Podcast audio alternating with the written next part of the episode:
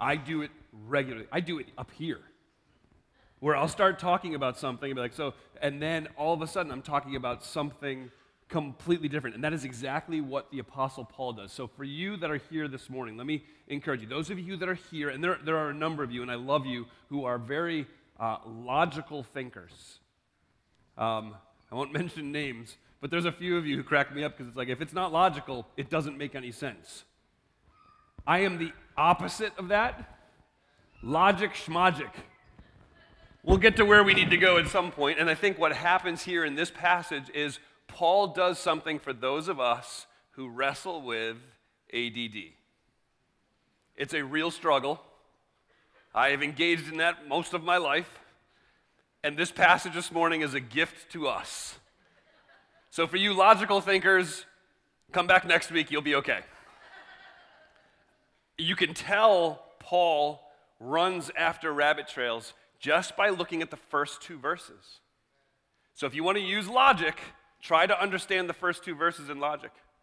Paul says, For this reason, I, Paul, the prisoner of Christ Jesus, on behalf of you Gentiles, you have heard, haven't you, about the administration of God's grace that He gave me to you. For this reason, I, Paul, what?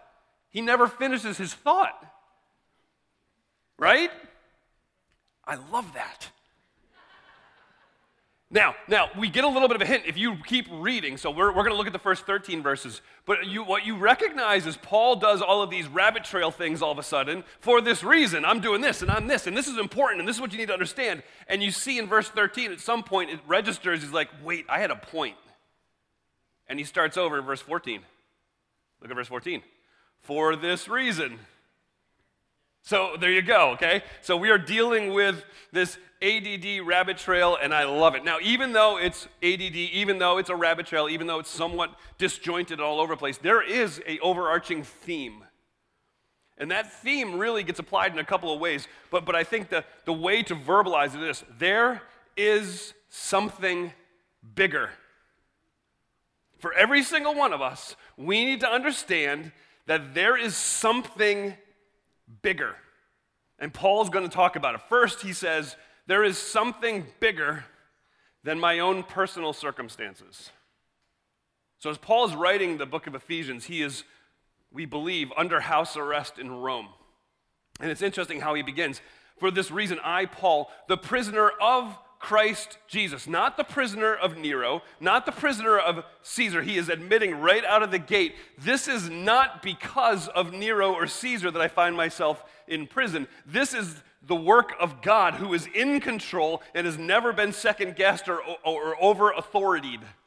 I am here because God placed me here. I am right where God wants me to be. Could you say that if you got thrown into prison? Uh, there's not a guilty person in prison. You know that, right? If you've ever worked in prison ministry, everybody's innocent. And Paul's like, guilty. I'm completely guilty, but this imprisonment isn't something that I'm going to despise. It's, it's not something that I'm going to look down on. This imprisonment, this difficulty, these circumstances, this is my calling. And he says, I am here in prison on behalf of you Gentiles. He, he doesn't see this suffering is without purpose. He doesn't see this as just random. This is intentional. This is God's will. You skip down to verse 13. I ask you not to be discouraged over my afflictions on your behalf because they are for your glory. He says, no matter what the circumstances may look like, what I know is in this moment, I am here for your good, for God's glory. This present circumstance, this, this present nastiness, this, this present frustration isn't worthless. I'm here on purpose. If you actually, let me uh, fast forward. Boy, do I live in 2022. Turn the pages. How's that? Turn your pages to Philippians 1, just a couple pages over. And you see it come up again. Paul is writing to the Philippian church again in prison. And you look at verse 12 of chapter 1. And he says to the Philippians, I want you to know, brothers and sisters, that what is happening to me is actually advanced the gospel so that it's become known throughout the whole imperial guard and to everybody else that my imprisonment is because I am in Christ. Now, most of the brothers have gained confidence in the Lord from my imprisonment and dare even more to speak the word fearlessly. So Paul says, Listen, I know you're looking at my imprisonment like, oh, poor Paul.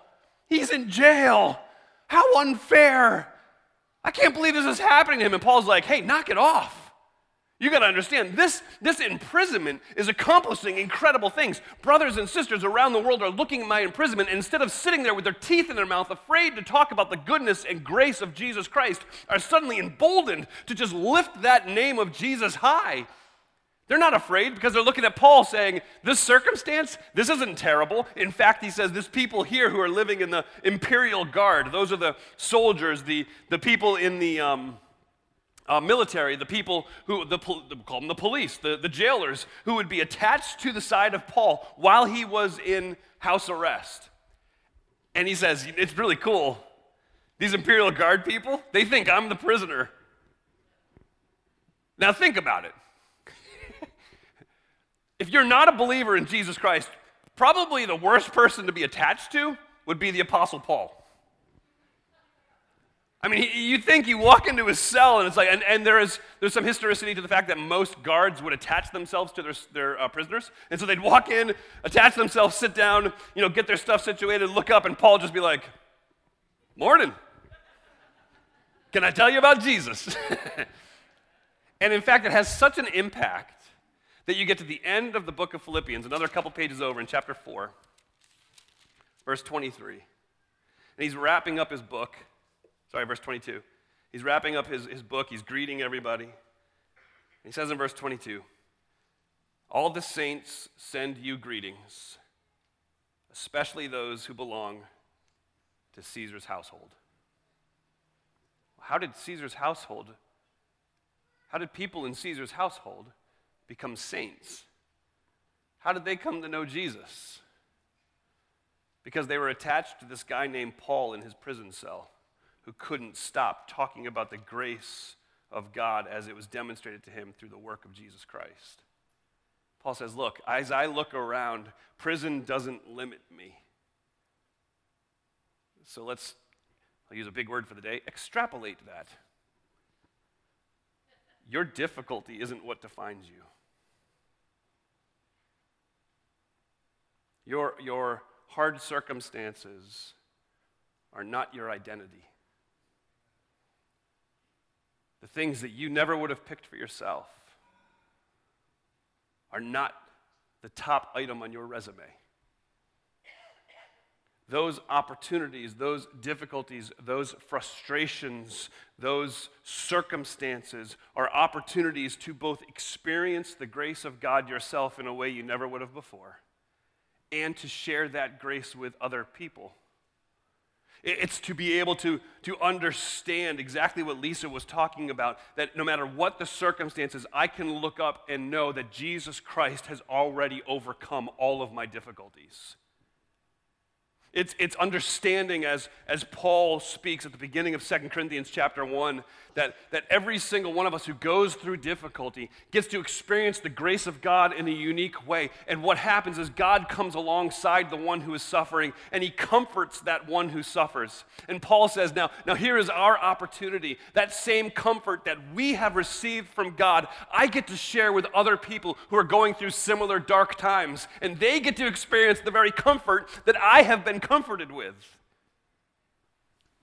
So, so, so going through circumstances that, that you don't pick for yourself often leads you to an opportunity to encourage other people who are going through the same circumstances. You all know that. You've, you've experienced that. I mean, you do that with travel. It's not even a difficult circumstance. Like you're traveling over there, let me give you some tips, right? Well, I didn't choose, my wife didn't choose for us to go through miscarriage. We didn't choose that. I promise you. We're not like, boy, I hope that happens. No. But through that circumstances, the three times that we have lost little ones, it has given us an ability to speak to other people. Me, particularly, has given me an opportunity to speak to literally hundreds of husbands whose wives have been through miscarriage. It's one of the most forgotten people groups in suffering is the husband of the wife who's going through miscarriage. It's given me that opportunity. Did I choose it? No. No. Did I have all the answers the first time, second time, or third time we went through it? Absolutely not. But what I got to experience with the very nearness of Jesus Christ through that and the way that God called me to love my wife through the most difficult of days. And what that did for our marriage was incredible. God, the, what you've been through is not what defines you. What you've been through is given you an opportunity to taste and see that the Lord is good, and then look at everybody else and go, Listen, I know it doesn't look like it right now, but taste and see. He is good. So Paul didn't let those circumstances define him. Instead, as you read through it's not hard to find. Paul allows the grace of God to define him. I mean, you look at verse 8. we talked about this a little bit in staff devotions this week and made us laugh a little bit. Verse 8 here's Paul, the apostle, saying, This grace was given to me, the least of all the saints. All right, so just a mental exercise. Don't say it out loud. But in the next three seconds, Think of three believers in Jesus Christ who might register a little lower than the Apostle Paul. Anybody got three? I mean, just point to everybody in your row. Don't do that, that'd be bad. Mean, like fights in the middle of church. It'd be memorable, memorable, whatever. Um, I think Paul, Paul, this isn't false humility on Paul's part. I mean, he says it a lot. He talks about how he's the chief of sinners. He talks about all these things all the time. And, and I think part of the reason is because he is probably the least unexpected object of God's grace. For a lot of reasons, right? I mean, you could say he's the least likely or the least deserving of God's grace. He was, he was standing in the presence of an execution of a child of God, giving his approval to it because he thought, they're not following after the Jewish way of life. Murder him. In fact, when Paul had his collision with Jesus Christ on the Damascus Road, he was on his way to arrest persecute and, and see that believers in Jesus Christ were executed. Not exactly somebody who's on, I think he's close to accepting Jesus. Just any day now, just gonna go right over the edge and oh, hallelujah. No, no, no. He was the exact opposite. And yet, Christ arrested his heart on that road to Damascus. Um, you read Philippians 3, and he's like, I, I didn't need God's grace. That was my opinion. I didn't need God's grace. I was the man. I was a Benjaminite. Uh, I was a Hebrew of the Hebrews. Uh, I was, and when it came to righteousness, I, I could touch the law. I had not sinned against the law. I was a Pharisee of the Pharisees. Everybody looked at me and said, That's the man. So, so he was one of the least likely and most unexpected objects of God's grace because he didn't think he needed God's grace. And yet, in the middle of all of that, the murderer, persecutor, hater of Jesus Christ and his people, experienced the grace of God. Jesus redeemed Paul, made him new. And if God can do that for him, he can do that for you. I mean, honestly, all of us is like, I can't, I've done so much in my past. And I don't pretend like I know your past. I don't know your past. You don't know my past. We'll just say, we have a past, right? And I understand that the weight of the guilt and the shame of your past can be heavy over your shoulders, but, but many of us are like, well, I just don't think that, that God can forgive me for all those things. Man, don't be so arrogant as to think that you're the one person in all of human history that God can't redeem. Flip side of that coin. If the Apostle Paul, I mean, you're talking the, the, the OG evangelist, uh, theologian, apologist, I mean, the dude wrote at least 13 books of the New Testament. And he's like, I am the least deserving of grace. If he says that, then maybe you should re examine your understanding of how much grace you deserve. Maybe you shouldn't take it for granted. Maybe you should stop and thank him for giving you something that you could never earn and never deserved. And Paul, Paul is consumed with that grace because it is so much bigger than he is. And it's bigger than anything he experiences. It's bigger and better than any circumstance that he has ever found himself in. So, so he doesn't allow his immediate circumstances to define him because he knows that life is about something far bigger than his present circumstances. And then, then he, he goes on here in a bunch of different places, reminds us that in fact, not only is, is Paul's life about something more, much bigger than his present circumstances, but he reminds us of this very important thing the church is something far bigger than a community organization or a family tradition. For too many of us, when you start talking about church, it's a, place you go. Or it's, and usually you go Christmas Eve and Easter. I have a lot of sarcastic comments that I won't make, and we'll just say that it's the Holy Spirit actually getting a hold of my heart and keeping me from being sarcastic this morning. We're not even halfway through. There's still time. Don't worry. Okay. I'll need to apologize at some point, I'm sure. it's a place we go, it's an organization that we claim, it's a tradition that we love. But that's not what church is. Church is far bigger than that. Paul, Paul tells us that church is actually a very picture of the wisdom of God. Look at verse 10. This is so that God's multifaceted wisdom may, be, may now be made known through the church to the rulers and authorities in the heavens. That word multifaceted the, the idea that is, is um, manifold, it's, it's many angles. It's, it's, it, the, the best way to understand it is if you were to take the largest jewel you could find and hold it up to the light, and this, this jewel is finished and it's cut and it's perfect. When you, you hold it up to the light, the light would shine through it, and the prism would be like, wow, that's beautiful. But then all you need is a different angle, and you get a little bit different light, a little different shading, a little bit different of a view on it. And, and what Paul says is the church is that jewel that as it's held up, people look at it like, that is amazing. And I find it interesting that just the verse before, again, Paul reminds us that this is, this is the God who has created all things. Everything that exists exists because of God. And Paul says, listen, you, you got to understand that the thing that, that, that God says, I want everybody to see how wise I am. He could have pointed to anything in creation. He could have pointed to the human heart. Have you ever, some of you more so recently have considered the human heart, right?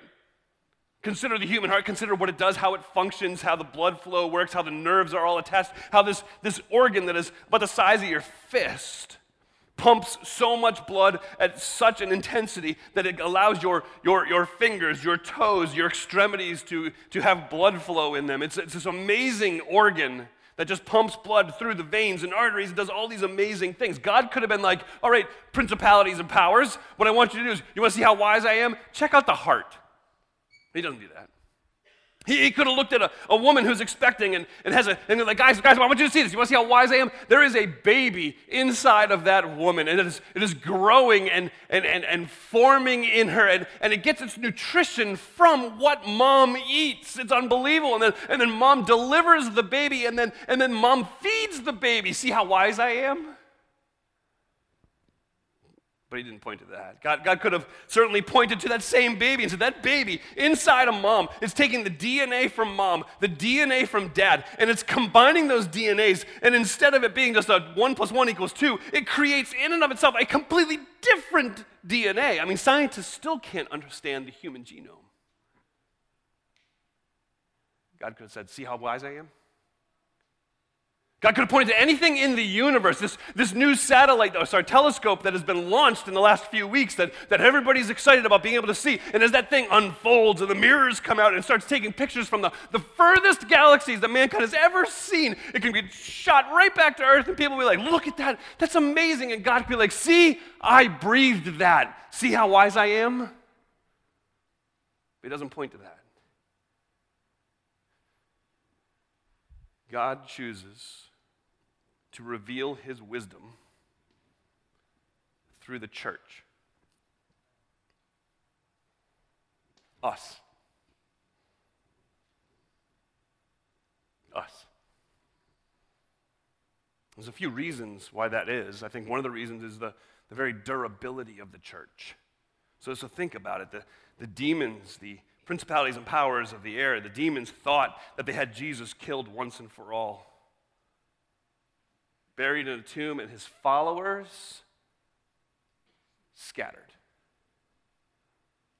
Jesus rises from the dead. His followers gather with him. And then he leaves them. And what he has left behind is a group that you don't expect much from. And what he has left behind is the New England Patriots without Tom Brady. You don't expect much. And it's a good thing. It's awful. Anyway, this small group of ragtag followers who haven't done anything. And some of them have actually, what they have done is created ways for us to read their personal story and go, What were you thinking? Until Peter, yeah, that guy, gets up in front of thousands of people and unloads the gospel message with power and authority, and thousands of people joined this new organism called the church. See, Satan and the demons and the principalities and the powers there threw everything they had at Jesus Christ, everything they had at this infant church. You read through the book of Acts, and all of the powers and authorities are persecuting them beyond belief, trying to shut them down, and it should have worked. But what ends up happening is instead of the church being squashed, it spreads throughout the world. It makes no sense, except for this the very existence of the church is a sign to the principalities and powers of the world that their authority is nothing and that their final defeat is imminent. The very durability of the church shows that God is going to accomplish his purposes through this multifaceted wisdom that he is placing on display. The church until that day where it hits its climactic end when every knee bows and every tongue confesses that Jesus Christ is Lord. The fact that the church still exists demonstrates the wisdom of God. But there's more. Because the church is like a mosaic, it's like a quilt. Each person is, is its own unique picture each person is, is revealing a, a part of Christ. Each person is God's workmanship who has been predestined to accomplish the works that God has placed in front of them. Each person, each quilt piece, each part of the mosaic is either equipping other pieces or being equipped by the piece in order to accomplish the work. So let me tell you this there is some things about Jesus Christ that I can only know for certain, for real, and by experience by knowing you. Maybe he's walked you through a situation that we talked about earlier that I've never been in. Maybe, maybe he's helped you in your workplace that I've never been in. But to be able to get to know Jesus more fully, I need to get you. I need to know you. I need to understand you. I need to walk with you. and when you get to know people who are in church, you realize that's going to be tricky. But on the other side of it, what it looks like is this again. Whew, that's amazing. God's plan is to display his wisdom and through the church to the watching powers.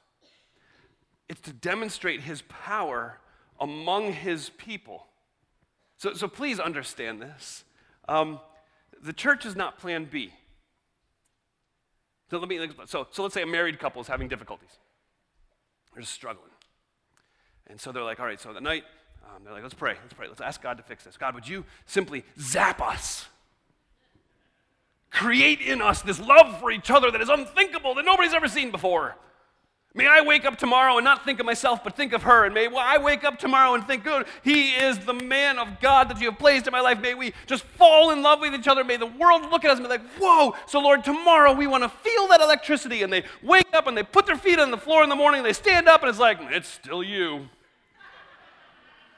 No zapping. All right. Well, there's no zapping. I guess we could join a community group where there's other married believers who've been married longer than us or shorter than us. It doesn't matter. They come from all kinds of walks and differences. Maybe we could just join a community group and they'll speak truth into us and they'll love us and they'll support us and they'll teach us godly patterns in marriage. See, the, the means by which God empowers that marriage is through the church. Maybe it's an addict who's praying the same thing. God would, Holy Spirit, would you just tase me? Help me get some level of victory over this. I just can't get any victory over this. Okay, if I didn't get tased today, then maybe, maybe I should just get involved in a Christ centered group of people who are going to support me and cheer for me and love me and hold me accountable and walk alongside me and be there for me. You see, what God's going to do in the life of that addict is going to happen through the church. The church is the means by which the Holy Spirit does his work in his people. And he does his work in his people oftentimes, almost every time, by his people. Now, um, this is not original with me. Uh, I read this and I thought, wow, that's profound and offensive. And so I sat down and worked on it for a while this week and tried to make it more offensive. Because I think it's important. So hear this. And hear this in love. Hear this in love. If the church is the means by which the Holy Spirit does his work in his people, then you have no right asking God to do his powerful work in you if you have separated yourself from the means of that power. Let me repeat that. If the church is the means by which the Holy Spirit does his work in his people, you have no right asking God to do his work in you if you have separated yourself from the means of that power. Okay, so now let me make it a little bit more real. You're struggling and you find yourself at home Saturday afternoon just wrestling in your heart, whatever it might be, and you cry out to God, God, would you help me? Would you rescue me? Would you release me from this? Would you please do your work in me? I need you to work in me. I need you to change me and transform me. I need you to do this. And you go to bed. And on Sunday morning, you show up at 11:15 for the 11 o'clock. And then just before the last song is sung, because I know services are so very long. I mean, we have shrunk our services in the last year and a half. I'd like to see that go the other way, make it a little longer. And you're like, I'm sure you would, Frank. but, um, but, but that's okay. We shrunk some of the service, and this morning's going to go a little long, and that's okay. Actually, it proves my point a little, so we'll see if any of you leave early. Um, because the tendency then is you show up at 11:15, and then we get done, and the last service, song starts. You're like, cool, put your jacket on, and you're out the door in your car before we're even done. You're not a part of a community group. You don't serve anywhere. And then you go home, you're like, God, why aren't you working?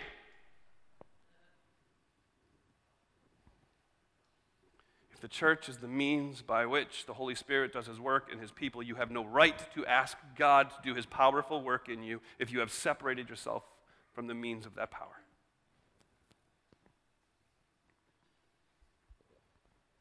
And what's amazing is that power that comes through his people is a demonstration to the watching world that God's wisdom is unbelievably amazing. Now, now please understand this. He does tell us that the wisdom comes as a result of the durability of the church. He tells us the wisdom comes as a result of the dynamic power of the church, but he also tells us more specifically in this passage than most that the very wisdom of God is demonstrated when we see the family of God in all of its diversity. For those of you that missed it last week, Paul acknowledges last week in the end of chapter 2 that there were dividing walls that separated Jew and Gentile. In fact, there was literally outside the temple, the, the wall, the Jews had hung up a sign that said, No Gentiles, and if any Gentile would pass into the, the inner courts, then they were responsible for their own death. They were the only ones to blame. So Jews were like, You guys stay out. And that wall separated in the Jewish mind the good from the bad, the clean from the unclean. And we can hear that and be like, oh, that's atrocious. But don't think that's just a, a Jewish way of thinking. Don't think it was just an Old Testament thing that happened. Every culture has a wall. I read a, I read a very um, scientific study this week, and I understood almost 10% of it. Um, I read it like a hundred times. Mark, Mark Andrews was in the office, and he kept looking at the office, and I'm like, I need coffee or something, because this doesn't make any sense. I figured out about 10% of it, and this is the 10% that I figured out. Every culture has a way of defining itself with walls. Every culture. And then that can be a number of different things. It doesn't just have to be a ethnic culture. It can be an academic culture, a financial culture, a, a, a, um, a residence culture. It can be an athletic culture. Every culture has a way of defining its own walls. And the reason we define those walls is because when we put that wall up, it gives us a scorecard. If I'm on this side, good. If I'm on that side, bad. See, pretty easy, right? If I wear a Steelers jersey, I'm not even guessing. Brave, you figure it out. It is ugly. I mean, you got Ravens, Steelers, you got all these things. I mean, in fact, there's a reminds me of the traditional Jewish prayer, um, where a Jewish man every morning would pray, "Thank you, God, for not making me," and he would run through a list. Thank you for not making me a slave. Thank you for not making me a Gentile. Thank you for not making me a woman. Those are very politically correct statements today. But the, the whole idea was I can, it's not even elevating yourself above those things, it's demeaning those things. So, so you're actually not climbing the ladder any higher. It just looks like you're taller because you're around a bunch of short people. Right? And every culture does that.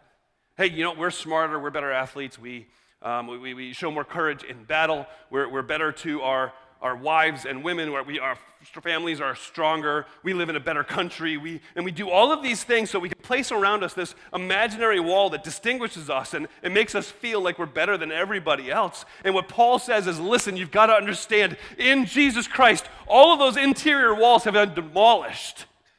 Those walls don't exist because there's a common problem for all cultures, every humanity. It doesn't matter what sports team you cheer for, it doesn't matter what level of academics you've achieved, it doesn't matter what financial standing you find yourself in. All of those walls have been destroyed because the commonality between mankind is this all have sinned and fallen short of the glory of God. Every single one of us. And as Ephesians 2 told, uh, told us a couple weeks ago, we were dead in our trespasses and sins. And I, I love Princess Bride, but it's theologically inaccurate. You cannot be nearly dead. Okay? You are dead, dead. And thank God that love has triumphed over death. I mean, he, he tells us we have been made alive with Christ even though we were dead in our trespasses and sins. This is completely radical. In the resurrection of Jesus Christ, where two dead men once stood, one very alive man now stands. The resurrection of Jesus Christ has eliminated all walls, all boundaries. So no longer is your identity about what country you're from. I'm from Canada, Mexico, I'm from Russia, I'm from America. Forget that. It doesn't matter if you're white or black or Latino. It's not about being a Steelers or a Ravens fan. All of those things are secondary distinctions. It's not that they don't exist, it's just they're not that significant. And Jesus smashing that wall down between Jew and Gentile was astonishing. I mean, you can read the Old Testament, and the Jews were the ones who were going to stand before God for all of eternity, and a few Gentiles might get in. And so that was certainly taught throughout the Old Testament, but it was never a thought. It was never mentioned. It was never even hinted at that the Jew and the Gentile would be, verse 6, co heirs, members of the same body partners in the promise in Christ Jesus through the gospel. This new people has been created through the work and resurrection of Jesus Christ. And so now, where all of these different ethnicities stood, where all of these different people groups, groups stood, all these different cultures stood, now there stands one. It's called the church. The gathered assembly of people whose primary identity is nothing less than being a people who have been redeemed by the death burial, and resurrection of Jesus Christ. And the church is a bigger deal than we realize. The church is a bigger deal than we realize because what's happening is God is saving all kinds of people from all kinds of places, in all kinds of backgrounds, all kinds of languages. That's true because the gospel is true for everyone. So, what is the gospel? The gospel is the declaration that our identity is a child of God because of the finished work of Jesus Christ. Folks, the gospel is for everyone. All 200,000 people who call Carroll County home, the gospel is for everyone. All 6 million Maryland residents, the gospel is for everyone. All nearly 8 billion people who live on the planet Earth. The gospel is the good news that Jesus Christ saves not just one kind of person, but his salvation is available to everyone. And when the church gets that, without reserve, it can't help but talk about the grace that it has experienced. It can't help but share the good news of Jesus Christ that though I was dead, I now live. And it's not because of anything I did, it's because of what Jesus Christ did for me on the cross. The gospel is to be shared with everyone. And if the church is doing its job and celebrating the fact that the church still exists, it has been durable. The power of, of the, the church exists because it is working through the individual hand and feet of Jesus Christ in the people. If we're celebrating the very diversity of the church, then, then this, this manifest, manifold, multifaceted wisdom is on display for the whole world to see. But here's the problem, and let me close with this goofy illustration. Here's the problem. When the church doesn't do its job, it is the ugliest thing that you can see. One of the best things I love, it's a little insight into me, I love Broadway uh, productions. I know you, you look at me like, really? I love Broadway. Uh, in fact, for a little while there, we were doing like uh, Song Monday or something in the office, and we would all just start singing. And, uh, and, for a while there, it was a different Broadway show each week, and, and I surprised a few people. I got skills, which is not how you talk if you like Broadway stuff. Um, I love going to Broadway. You go to Broadway production, right? And you watch, and it's like, it's amazing. You got these people who have the resources and the experience. They've had the practice and the rehearsals. They've got the technology. Their set design is mind blowing. The orchestra plays, and it's just like goosebumps everywhere, right? It's like, whoa, it's amazing. You go to that Broadway theatrical production, and you're amazed. It's one of the most beautiful things you can see. Now,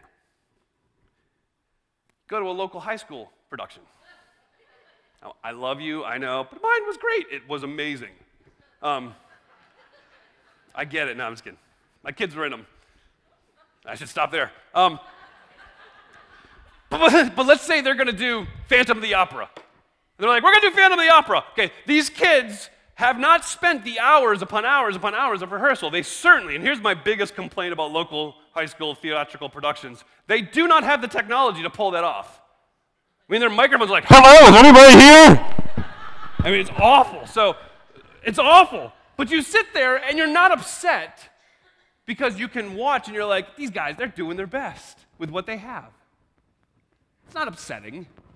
It can be painful at times, but it's not upsetting. The most disgraceful thing in the entire world when it comes to that genre is to go to a Broadway musical that's terrible. They should know better.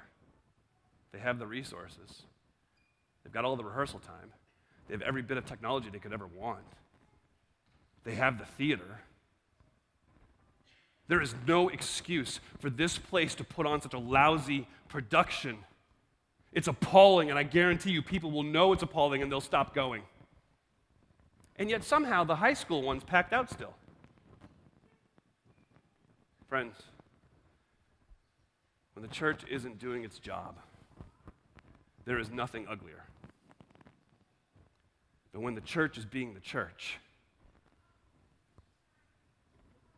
you know it shines? Not the church, the very wisdom of God. Are we doing our job? Are you?